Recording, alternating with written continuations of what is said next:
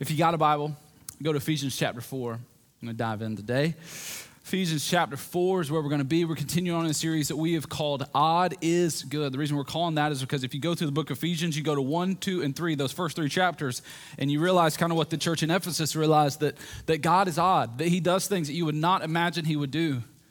And that because of who he is and who we are, the way we should actually live our life should be odd in relation to the fact that that God does some odd things, and odd in the best way possible.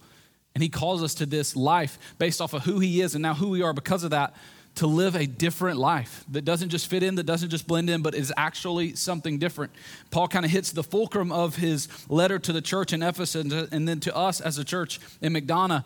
And he says, if this is really who you are, if this is really your identity, then walk in a way that is worthy of the calling to which you've been called. Live out of that identity in your new activity. But he makes it pertinent that they understand that who you are comes before what you do. And so if you got a Bible, Ephesians chapter four is where we're going to be. Let's lean in and read the word of the Lord together. Ephesians four, we're going to go one through verse uh, ten here. As a prisoner for the Lord, then I urge you to live a life worthy of the calling to which you have been called. Be completely humble and gentle. Be patient, bearing with one another in love. Make every effort to keep the unity of the Spirit through the bond of peace. There is one body, one Spirit, just as you were called to one hope when you were called, one Lord, one faith, one baptism, one God and Father of all, who is over all and through all and in all. But to each one of us, grace has been given. These are our verses for today. But to each one of us, grace has been given as Christ apportioned it. This is why it says, when he ascended on high, he led captives in his train, and he gave gifts to men. What does he ascended mean except that he also descended to the lower earthly regions?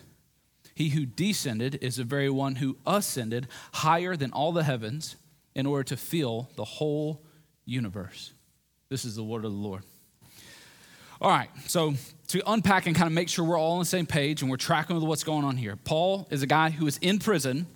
He is commissioned by God to go out and, and start churches, to start this movement that would be Christianity. And a specific part of Paul's call is that he would be one who bridges the gap between the Jew and Gentile people, that this racial divide along Jew and Gentile would now be broken down and they would be one in Christ. And what Paul has just got through doing in those first few verses that we read, when you hear all those one faith, one Spirit, one baptism, one family, one Father, one Son, when you hear all that, is Paul going to great lengths so that all the people understand that we are one in Christ. And the Father we have is the Father of all, and he works through all and in all, and he's above all.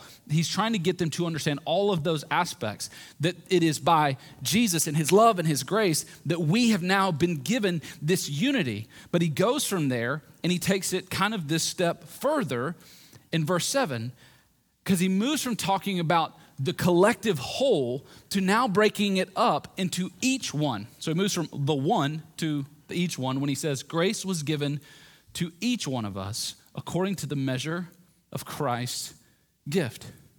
See, what happened, what's happening here is not only is he saying that we have been in Jesus given this gift of unity. We've been unified through the blood of Christ, through our faith in Christ. We've been unified to the Father, to where now it's not just God is kind of out there and we're kind of out here and God isn't mad at us anymore, but now we're one with the Father. And now that we're one with the Father, we're also one with each other.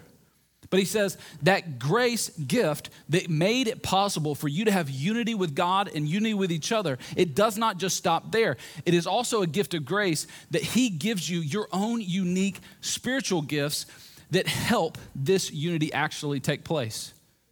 So it's Jesus saying, my body was broken so that you could receive unity.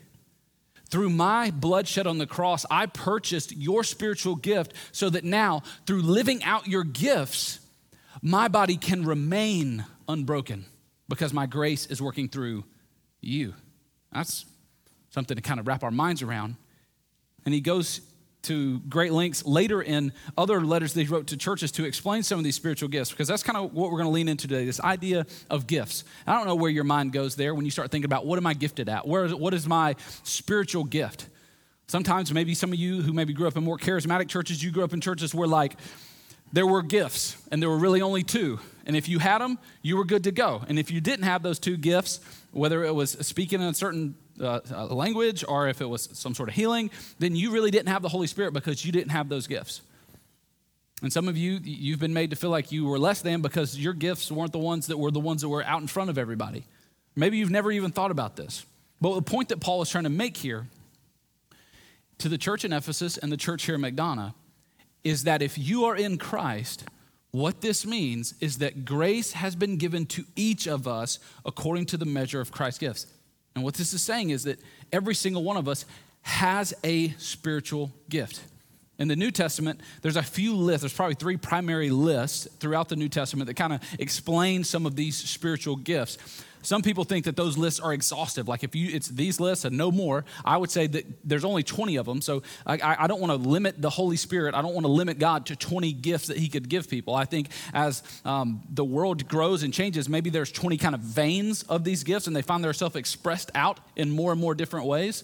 But some of these gifts, just to kind of give you a list so you know what in the world we're even talking about, are things like leadership, teaching, the spiritual gift of mercy, spiritual gift of hospitality, the gift of wisdom, discernment, the gift of giving, faith, compassion, the gift of apostleship, or the gift of evangelism. Raise your hand. I just want to kind of know who I'm talking to, and online you can put it in the comments here. And if you know it, you can even write it online in the comments. But raise your hand if you've ever taken a spiritual gift test.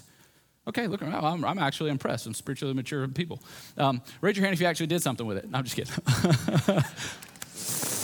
uh, yeah. Hopefully, well, that's good. That's good that you've actually explored that and tried to figure that out. That's that, that's awesome. So what that was doing was trying to help you get to the place where you could kind of grasp what in the world was going on there. And the reason that Paul is going here is he spends in chapter four, he takes verses one through six, and he's doing everything he can to help them understand that they have been unified, that they are one, and so act like you're one. And then in verse six through seventeen, what he's doing is trying to help them understand that you have been unified, but you're also diverse. He's trying to help them understand unified diversity. And those are two words that I'm hoping become two identifying characteristics for McDonough Christian Church. That when you think about what makes McDonough Christian Church so different, so odd, it would be there is unified diversity there. That there are people who look different, think different, act different, vote different, earn a different amount of money, and come from different backgrounds and nationalities, even places all around the globe. But what is wild about them is they're actually unified. They actually get along. They, they actually use their gifts to serve their body. They don't wish that everybody was the same and uniform.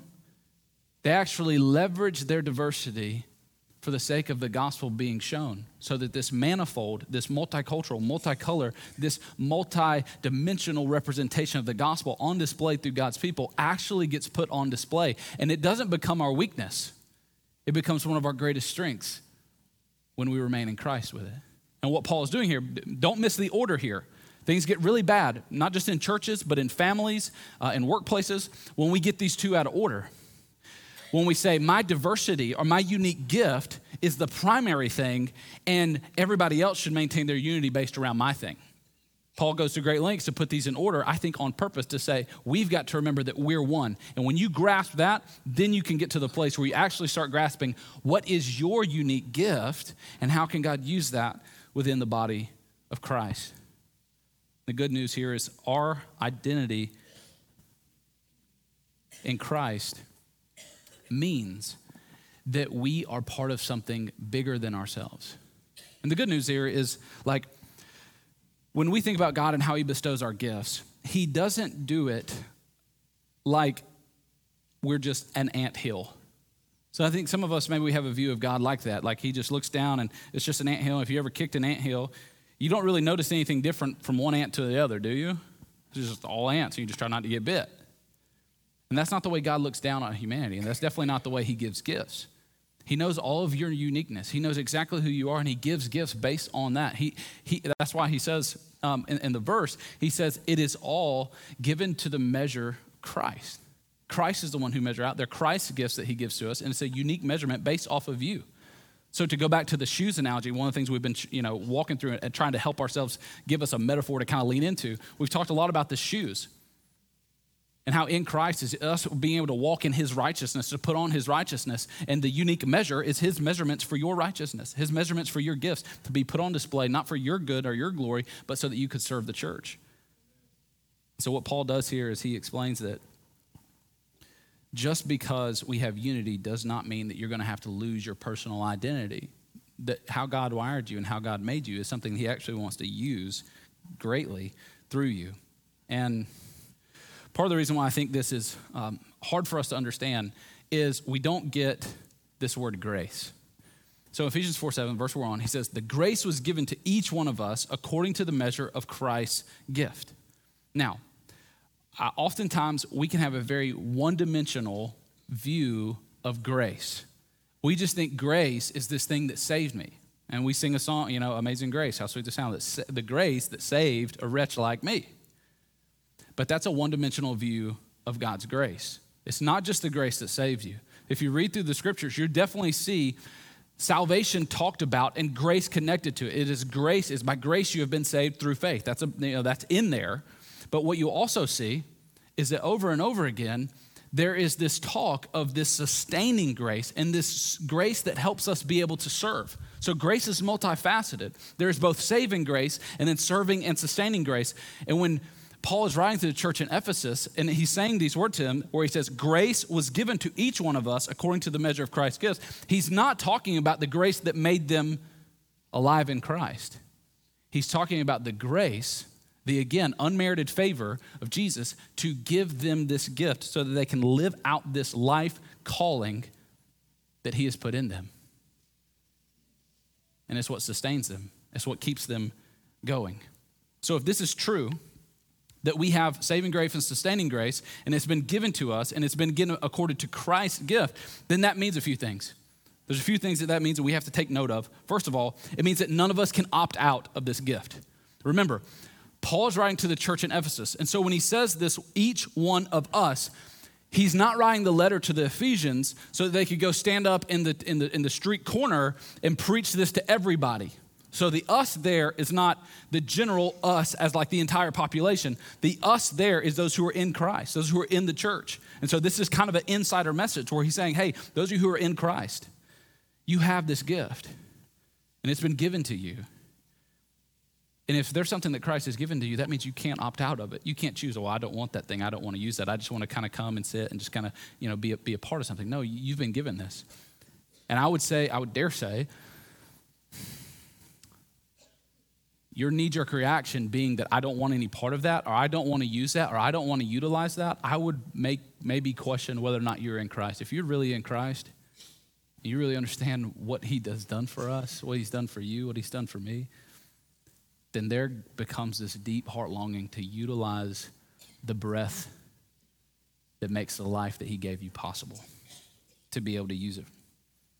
The next thing is, it means that you should never have a time in your life where you think that you don't have anything to offer. Whether that's the church, whether that's your family, whether that's friends, whether that's the people you work with. If this verse is true, that he has given us this grace gift and he has done it according to his measures, then every single person here, you have something to offer. You have something to offer the body of Christ here as the church, because the church the church exists in two functions. It, it exists as church gathered. That's what's happening right now at a church gathering. And then it exists as a church scattered in the world. For the church gathered, you do serve a purpose, and you are called to be part of someone who has something to offer. Around here, we talk at our uh, connecting point lunches, and we, we talk about how there's, deep inside the human heart, there's really two primary needs, and I think God put them there on purpose. There is a desire to be known, to know that somebody knows my name, knows my unique story, and they really do know me and accept me for who I am. That's, I think God hardwired that inside of us. Along with that, there's also a desire inside of us to be needed. That we want to know that I bring something to the table, I add something, and to have people on the other end go, hey, we have a really big mission, and the only way we can accomplish this really big mission that God has given us is if you help and you contribute to this. And you've maybe experienced this, maybe not at church, but maybe at a job interview. You ever gone to a job interview and it wasn't one of those ones you bombed and you just went home and they're like, hey, we'll be in touch, and they were never in touch. But one of those ones where you go to that job interview and you just nail it, like you like you just you do an amazing job. You're just you're just riffing off of stuff, and you just you just you crush the job interview. And like, you can already tell before it's even over, they're like, okay, we're definitely going to be in touch, man. I really like how things went today. And you're just, you're feeling on it. Then they send you that email and they're like, we think you would just be a valuable addition to our team. And they're just, just talking about all the ways that they think you're going to fit in and how you contribute and all those other types of things. Listen, even if you don't want that job, what do you feel? You feel good. Like, man, there's something special about being needed, wanted. Like there, I, there, there's somebody who wants me to be a part of this. Well, that's how you should feel about the local church. And forgive us, my team, the elders, and everybody else, if we haven't made that apparent enough to say, we really do have a really big mission. And it is really impossible for us to be able to accomplish that without everybody's help. And this is why, um, you, you've heard me talk about this a little bit already. This is why we have a church and, and really the, the, the whole people who would call M C C home and would say, this is my faith family. We've got to get in this place because if we have really this spiritual gift, we've got to move from being consumers to contributors. And I'm not just talking about giving. I know a lot of times you think contributor and our minds immediately go to, oh, that means I got to start tithing. He's about to get on this money rant. Hold up, stop, wait a minute, hold your purses. I'm not going there. You have a spiritual gift. And to some of you, your spiritual gift may be to give. I don't think that you, you can't go, well, I'm not going to tithe because my spiritual gift isn't to give, or I'm not going to give because that's not my spiritual gift. I don't think that's, you know, that. Again, giving is between you and God. You should give out of the abundance of the joy in your heart. But at the end of the day, friend, I don't want to make that excuse between you. I don't want to, I don't want to, that, that's not going to be my excuse between God to go like, it wasn't my gift. So I kept all my money and bought a jet ski. Um, maybe not, not a good look. I wouldn't recommend that. What I'm talking about is if you really do have a spiritual gift, and I believe you do, I, I, don't, I believe God's word is true, then that gift is to be used to contribute, to serve the local body of Christ. It's to reach out to and to serve the, the global body of Christ too. So what this means is maybe we start thinking about how we come to church differently. Now, oftentimes we can think, okay, well, I come to church and because we go to movie theaters and we go to concerts and we see things on screen and we go to places and we get an experience and we go home. And again, I know some of the aspects of what we do as a church, if you're just one of the person who kind of comes and sits in a chair and goes, it can kind of feel like that. It doesn't feel like that for the person who got up early and got in here and made coffee this morning. It doesn't seem, seem like that for the band who showed up at six a.m. It doesn't feel like that at all for the lady down there who's wiping a kid's butt who just got dedicated. It does not feel like that for them. They know that they're contributing today. And the question is, is there a way for even the people who don't have a volunteer role, who aren't wearing a t-shirt, who aren't plugged into an amplifier up here, is there a way for every single person who does celebrate as we gather together and kind of have this prodigal party every Sunday, is there a way for you to actually feel like you contributed something when you show up here and you didn't just be someone who consumed a message, some songs, some childcare, some coffee? Even donuts, we go above and beyond. I think there is. And so what I want to challenge you to do is to start thinking about how you gather together with your church family. Start thinking about it less as a consumer. Now, again, that's going to be hard because the world has hardwired you to be a consumer. You walk into Target and it revolves around you. You go to Sky Zone, it revolves around you. You go to the movie theater and it revolves around you. This place revolves around Jesus, though. So what this means is maybe we, we get in the car and we go, okay, I'm not serving necessarily today, but who can I serve? Can I, can I see a teenager in the hallway and they're fully dressed and they're holding a Bible? Can I just give them a high five? I'm like, dude, look, look at you. You got a real Bible, you got clothes on. You're, you, look at you, man. Way to go, dude. You know, the, the, the band, they show up on Thursday night and they go through rehearsal and then they show up here again really early on Sundays. And, and, and there's, there's a couple of people up here like Eric and, and, and, and, um, Colin, they, they do some things and, and they get a little bit of, of money. They're pastors on our staff, but the rest of the team that's up here, they're just doing it out of the goodness of their heart and their generosity to, to love and use their gifts. So to go to them and go, high five, man. Uh, my friend that I invited to church, the first song they ever sang to Jesus, you were on mic. Thank you for that. To, to walk down the halls in, in children's ministry, and we're not going to, because of the security side of things, we're not just going to let you roam the halls and go by every room and just start high-fiving people and thank you. You know, you do that, you're going to get, you know, put in handcuffs or something.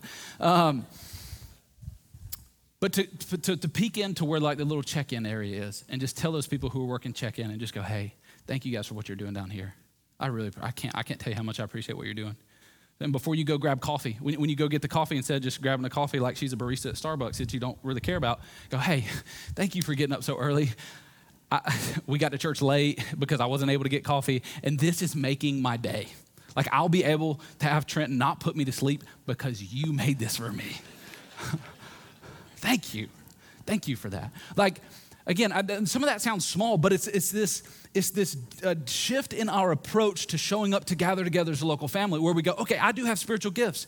Maybe my gift is is, is teaching, encouragement, but like, I've got to think about even the way I show up in moving from a place, because if I have my gift, my gift is not to consume. There's no spiritual gift that's like, you're just going to be really good at consuming things. That's that, I've looked at all the lists, none of them are there. Every one of the gifts is mentioned in the context of the local body of Christ, and all of those gifts have to do with serving and giving out. Sometimes I have people come to me and they're like, hey, I'm not hearing from Jesus. And I'm like, my, one of my go-to questions is, are you serving?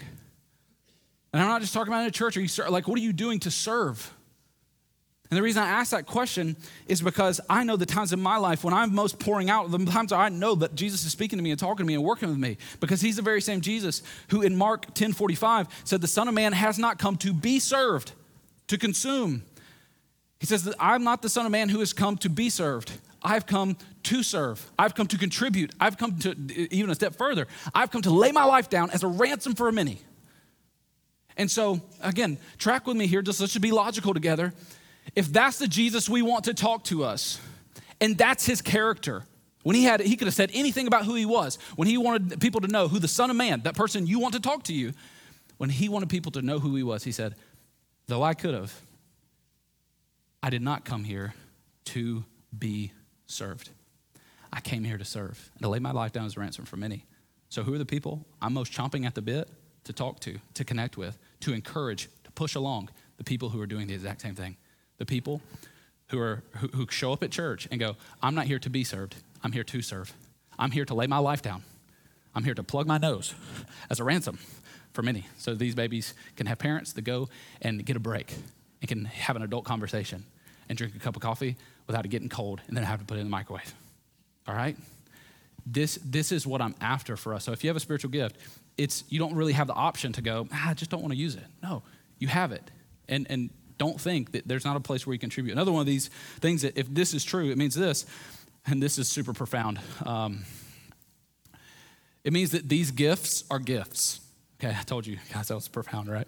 Um, I know, I, uh, deep. So these gifts are gifts, which means, again, uh, where's it at? Right? You know what that is? That little thing right there.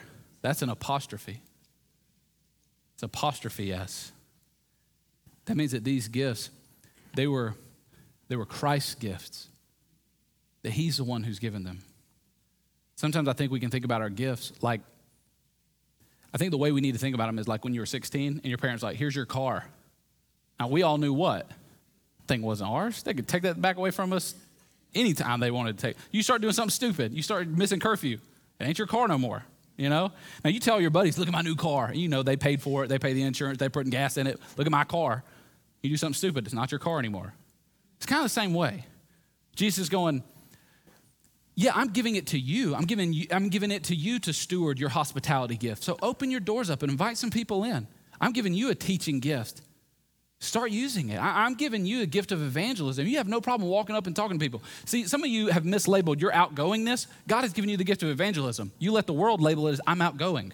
Let God label it. You have evangelism. Go and talk to people about Jesus. You can talk to them about the weather. You can, you bark at people across parking lots and say, go dogs. Go Jesus. Go talk to them about something that matters. You have that gift. Go and use it. He, he's given it to you. And because they're gifts, that means that there's no boasting. You didn't make this happen. Now, Jesus may plant that seed in you, and he leaves it to us to kind of cultivate that. But at the end of the day, it's his seed, it's his gift, and he's the one that put it there. Last thing I'll say on this is there's no, and this may be the most important thing here, there is no comparing. You see my gifts. You see the people that sing on stage gifts. You see the people that hang out with the kids or do stuff in student ministry, or you see somebody in your family, and you see these different spiritual gifts, and you can have this tendency to go like, oh, man, what would I do for the kingdom of God if I could sing like that? I wish I didn't, my armpits didn't just turn to waterfalls when I get on stage and speak in front of people. If, if that didn't happen, I would, I would preach to thousands. You know, there's like really only one gift that the Bible is like, you probably don't want that one, and it's this one. It's like, you really need to think twice about that whole teaching thing. And see, that's that's what's weird about our culture, is the gifts that we elevate and we want to show up to be around, I think in other cultures really weren't as put on this pedestal. It's like in the culture to which Jesus uh, is inspiring Paul to write this, honestly, the hospitality gift would have probably been like the, the admirable one. They're in an honor culture. Uh, like so much so to where it would be frowned, like none of us would, if some random person came and knocked on your door and said, hey, uh, my family is just passing through the area. We wanted to see if we could stay at your house. None of us are going like, okay, what kind of bread do you like? You want some naan bread? You want some flat bread? You want some pita bread? Like, what kind of bread do you want? Like, none of us are are like, you know, you got any allergies, you know, gluten-free? What, what are we talking about? None of us are asking those questions. We're going, I'm calling the police. Like, no, you're crazy. Get out of my, you know, we're not doing that. But in Paul's culture, it would have been dishonorable. Like, if that stranger or alien shows up and they're, they're knocking on your door, you're, you're bringing them in. And if they show up to one house in the neighborhood and they knock on that door, it wouldn't have been uncommon to go, oh, no, no, no, no. Okay, go three houses down because Lydia, she has that spiritual gift. And maybe you don't say it that way, but you know, like, okay, there's that's where you need to go. You're going to have, you're going to be so blessed. You're going to experience the love of God. Go three houses down, you're going to experience the love of God. And maybe you got the gift of giving, so you're like, hey, I'm gonna, you know, I know they had to, you know, pay to have some food there, so I, I want to be generous. I want to help them. That's look, that's you think that's crazy, but that's how the local church functioned. That's how the early church lived and breathed and operated. And the fastest, hear me on this, the fastest way to undermine and never realize the full potential of the spiritual gift that God has given you is to compare it to other people's. He knows you. He knows exactly how you're wired and knows what you need and how he wants to use you. And if you want to miss out on all of that, wish you had mine. Wish you had your neighbor's. Wish you had somebody else's. Wish that your gift wasn't your gift. And that's going to be your reality. Every single one of you have it. You have something. And it looked like most of you had already taken a test. So you kind of know what it is. Don't be like, oh, darn, I got giving. Uh, like, don't think like that. You, if you're one of those people, you probably didn't either, right? Like, don't, you know, a oh, bummer, I got administration. Like, I love Microsoft Excel. Like, that's not what that means. It means that you let God move and work in your life in unique ways. And again, I think primarily he gives these gifts. His body was broken on the cross so that his body can be unified in diversity through our gifts being manifest in and amongst each other. So that's verse seven. Let's lean into um, verse eight. Paul does something pretty cool here. He actually goes back and quotes the Old Testament. He goes back and he quotes Psalm, a verse out of Psalm sixty-eight. I think it's Psalm sixty-eight, verse sixteen right here. Um, Psalm sixty-eight is a psalm that was inspired by God, written by King David. And what David is doing in this psalm, Psalm sixty-eight, is he's recounting all the amazing things that God the Father has done in the past. I don't think David really understood this, but in Psalm sixty-eight, he's recounting all the amazing things that God the Father has done, but at the very same time, he's also prophesying to the amazing thing that God the Son will do in the future. And so he says here, and this is what he's using, um, he's quoting Psalm sixty-eight to prove what he said in verse seven. He says, therefore, okay, this is why, therefore, therefore goes back to, connects to verse seven. Therefore, when he ascended on high, he led a host, that's, it says, when he ascended on high, he led a host of captives and he gave gifts to men. All right, so he's saying, okay, you guys remember that verse? Or, and really he's talking to Gentiles, so I've kind of been questioning myself, like, I think this is where Paul really meant for us to, it's like the Holy Spirit knew he's doing, because I don't think a lot of the Gentile people in Ephesus would have necessarily even had context for what Paul was saying here, but Paul, remember, he's a Pharisee. He has all of this stuff in the Bible memorized, and he's going back and he's he's quoting this to them, and he knows that one day, even though the Ephesians don't have the whole canon of Scripture, one day we will, and we'll be able to look at that and go, oh, I know what Paul was saying here. He was quoting Psalm sixty-eight. Now, Psalm sixty-eight is talking about what God has done in the past, but again, he's pointing this towards what Jesus has now done. See, the the, the more spiritually... mature, I'm not going to say deep, I'm going to say mature. The more spiritually mature you come, you realize that so much of the endeavor of understanding the Bible is learning how to read it backwards.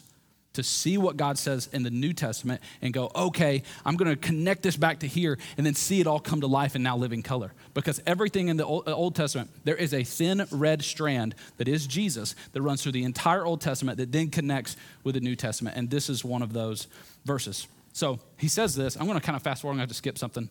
Oh no, they did it, way to go guys. Okay, so verse nine.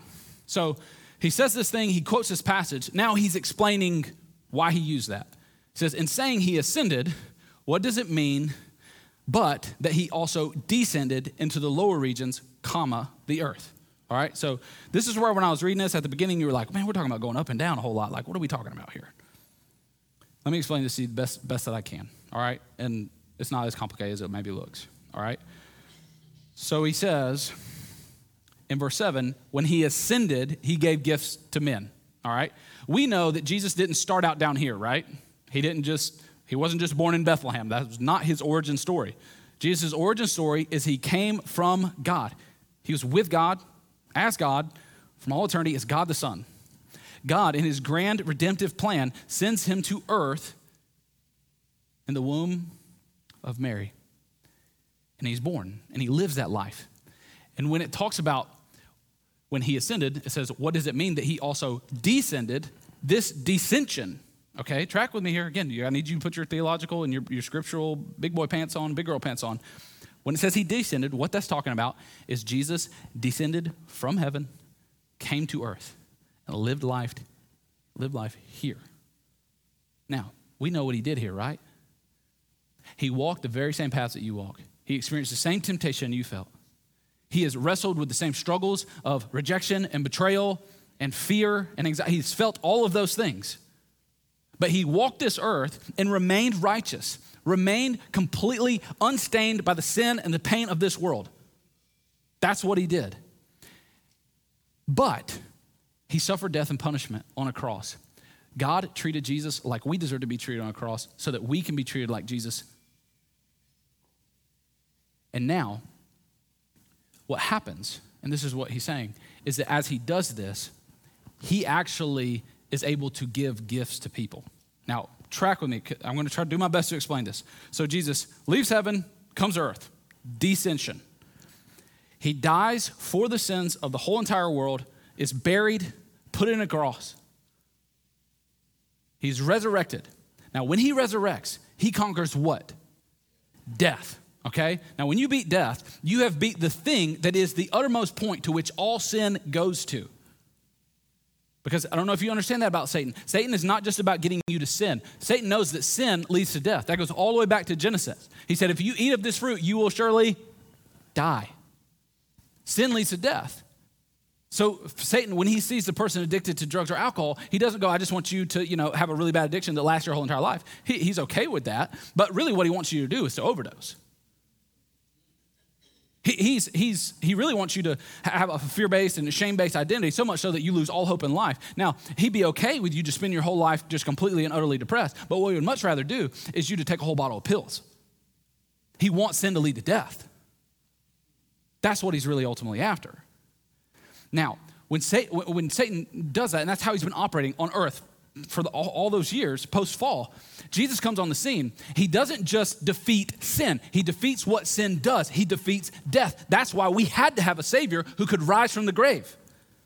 So he rises from the grave, and he doesn't just, just defeat death. He also defeats all the sin that goes with it. And there so, I think this is what this, this is why this verse came to life to me in a way I'd never understood it before.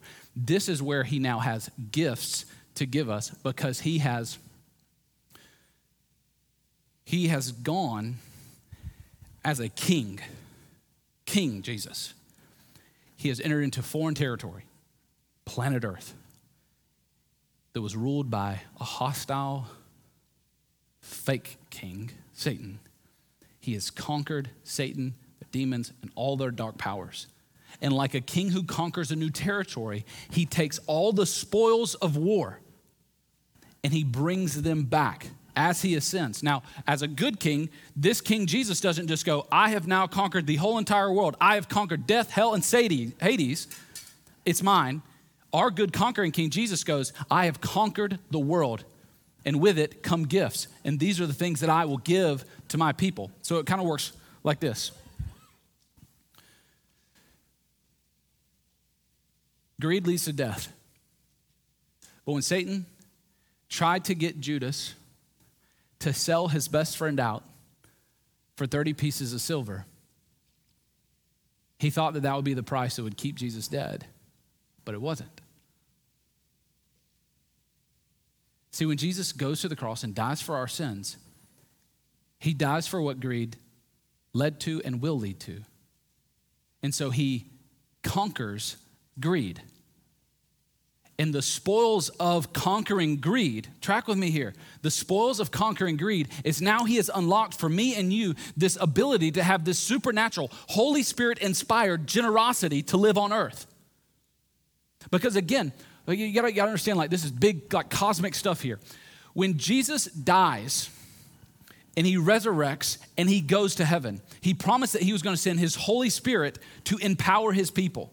The Holy Spirit of Jesus, this is the way we think about the Holy Spirit here at M C C. The Spirit inside you is better than Jesus beside you. That's why Jesus said, it's for your good that I go, because I have to go so that the Holy Spirit can work in you and you and you and you and you and you, all of us.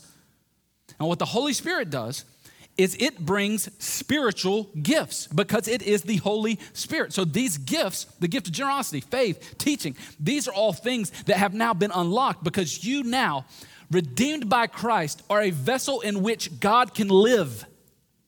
Okay, again, I'm, hopefully some of you eyes are finally being awakened right here. When you put faith in Christ, there's no way that you could have these spiritual gifts. So you may see somebody at work who's a Muslim or doesn't believe in God or some other crazy religion, and they just seem super generous. That's not the spiritual gift of generosity. That's the common grace of God working maybe on their life. In order to have the spiritual gift of generosity, you have to be washed clean by the blood of Christ and be reborn so that you can be a vessel in which his Holy Spirit can actually live, breathe, and operate. So fear gets killed at the cross so that now you can have the spiritual gift of being able to actually walk by faith. Through all the lies that you've ever believed, that we've ever believed, they're now conquered at the cross, conquered through the empty grave, so that now the supernatural gift of teaching can actually be made manifest. And the, and the things that we teach are not lies anymore. We're actually teaching truth. The sin of confusion of people. You know, picture Jesus on the cross. Father, forgive them, for they know not what they're doing. They're just confused. They're confused. Jesus dies for that, rises for that, and unlocks the potential for the Holy Spirit to give you this gift, this spoil of war of discernment. He goes and he dies for manipulation, the thing that he watched the Pharisees do to the people. He watched religion do and still do to many people. He dies for manipulation, so that he can put on display what true leadership is. And then his Holy Spirit can come and inspire us to actually live out. There is no, there is no type of leadership that is not servant leadership. That is the true, that is the only definition of leadership, is servant leadership. And Jesus, through being, again, Mark ten forty-five, I have not come to be servant, but to serve, and to lay my life down as a ransom for many. Now you see what leadership looks like. It looks like laying your life down as a ransom for many. It looks like dying to yourself. It looks like taking up your cross and following me so that you can serve others. You want to figure, figure out where the first of the line is? It's at the very back of the line. You want to figure out where greatness is? It's being a slave to all. He says, through what I've done, through coming to this earth, being treated like I was treated, and conquering death, I've unlocked this for you. Our self-centeredness, he says, now, now you can have a serving attitude. Where you were foolish, I've now unlocked wisdom. Where all rage filled the world and everybody wanted to cancel everybody else, I died for rage. I raged against rage through me submitting and like a sheep to slaughter, not opening my mouth, so that now you can have patience. With all the slander and lies that are out there, I died for those too, so that now instead of speaking words that tear everybody down, you can have the spiritual gift of encouraging people with your words. I went to the cross and I, I died for cruelty. If you ever want to see cruelty, look at what they're doing to me right now. But this cruelty didn't end on the cross. There was an empty grave that came after it. And now I've unlocked the key for you to have the spiritual gift of mercy. You won't be able to have that gift if you receive the mercy that I've given you and not allowing my Father to give you what you deserve, and instead that Father giving me what you deserve. See, when you begin to understand I don't want to get there yet. When you begin to understand that this is what spiritual gifts are, it changes things. Because, track with me here, don't miss this. Sometimes I think when we hear talk about spiritual gifts, we can think about it like God, like, like it's the Oprah Winfrey show. Track with me, trust me, I'm gonna get there. Like we read verses that say God is rich in grace.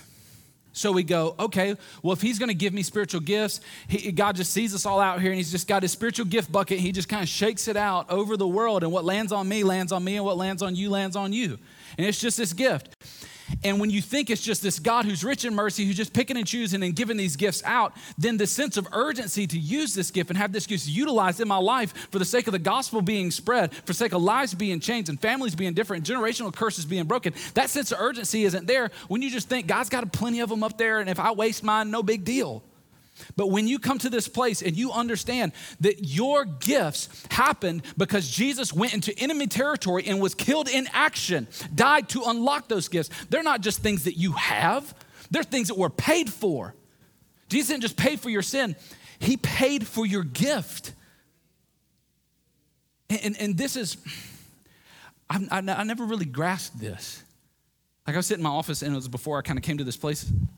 This week, and I was sitting in my office, and it was a shorter week, and I just was kind of going to this text, and there's all this ascension and descension stuff, and I'm really having a hard time wrapping my mind around it. And as we've been pounding through Ephesians, like, it has been good for my heart. It's been good as I've been studying and going through it, but I'll be honest, like, there have been times where I've just felt tired. Like, it's a lot to be able to preach this in a way that's actually um, exegetically correct, but at the same time doesn't put you to sleep. And I, and I put my heart and my soul into this. And I came to this, um, you know, this past week, and I was just like, I'm tired. Like, if we could just like fast forward to next week, and I could just have, you know, whatever. Like, if somebody just, if, if God, if some random dude just came up and said, um, I have a message to preach to M C T this week, and he showed me what it was, and it checked out, and I was like, okay, maybe we'll see what happens. And it was actually like good. Like, I would be like, God, thank you. And I was praying and, and, and talking to God about that, and just kind of honestly whining to him because I, I felt a little burned out. Um, and like, I just, I just didn't feel like I had anything worth talking to you about around this passage. And once I started to realize this, I feel like the Holy Spirit got in the room with me and just really opened my eyes. Because where, where I'm coming to this God and going, God, I'm, I'm tired, and I, I don't know what to talk to them about this week. I feel like, you know, Jesus, it's like, you know, I was really tired too, carrying my Christ, my, my cross up the hill called Calvary. I was worn out. And I, you remember the story, son. Um, I actually had to pull a guy out of the crowd to carry it for me. I was tired. I know what it's like to be tired. But son, in the same way that I know you're tired, I'm tired of my people believing lies. I, I, I'm tired of them believing half-truths about their life. I'm tired of them being manipulated. And I and I fought through my tiredness, and I fought through until I breathed my last to unlock the gift of teaching for you, son. So it's okay that you're tired, but I still need you to teach, because they still need the truth. And I'll work through you. I'll show it to you. I'll reveal what you need to see. And I don't know what that is for you. Like, you've got your own gift. You've got your own thing. And I know, like, Jesus meets you in those moments where you may be tired, you may be frustrated, you may be bumping into those things where you're like, I, I don't know what to do here. But here, here's what here's what I can tell you. I would trade the encounter I had with Jesus in my office and him, and him going, son, go one more. I'll work through you. I, my strength is made perfect in your weakness.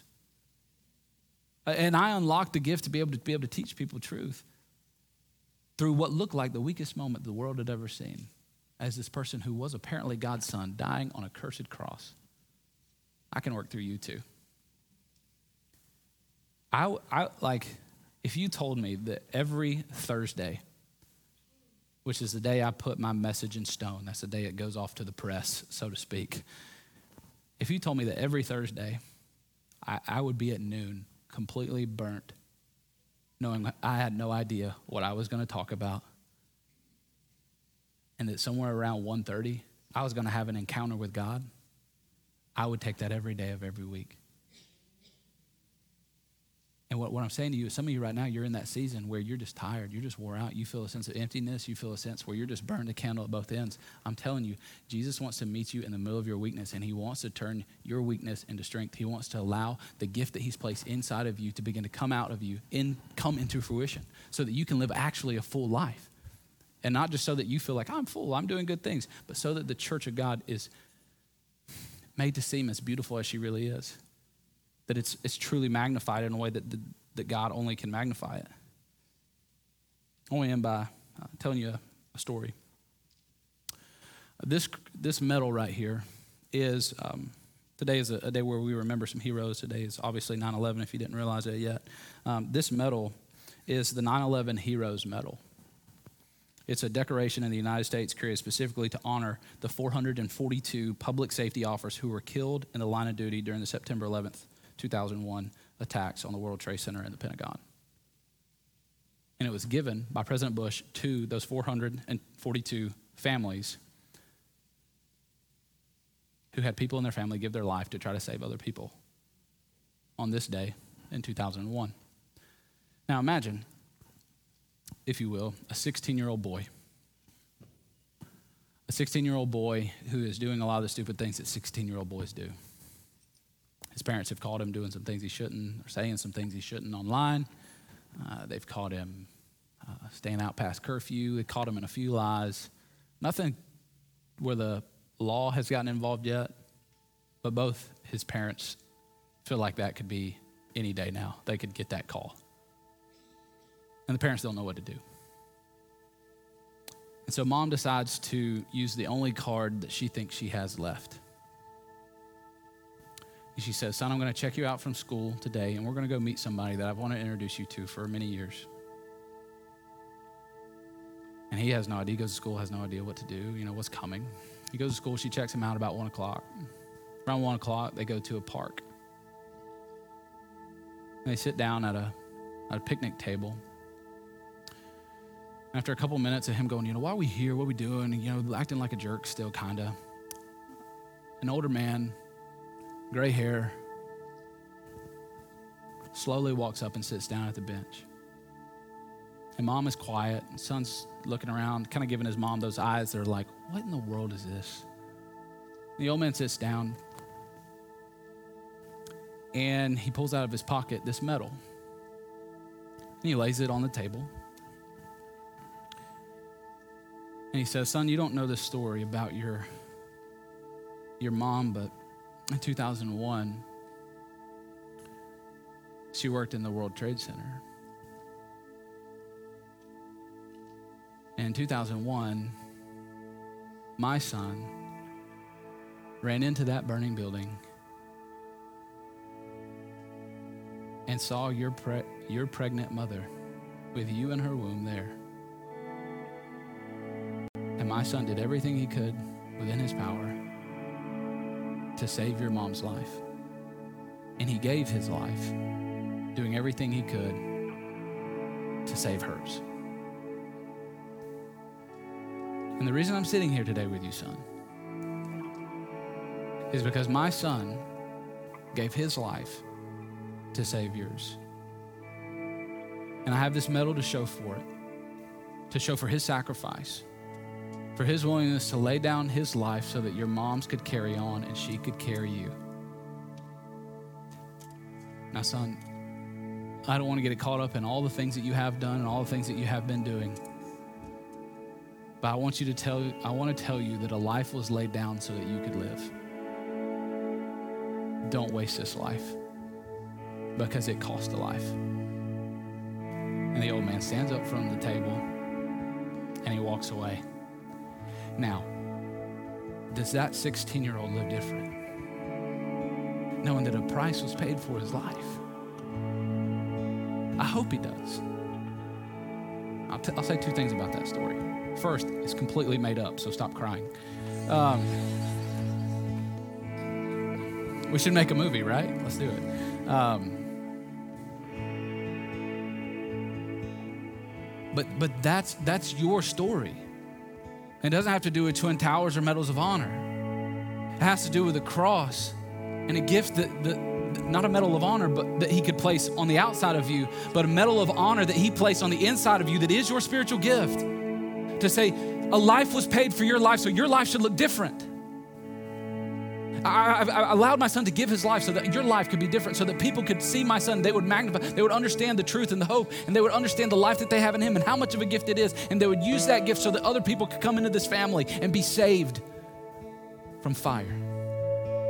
So as we receive communion, it's that's the truth. That, that as you even put the gift of the bread and the gift of the juice into your mouth, you realize that, that accompanying these gifts is the gift of the Spirit living and active inside of you.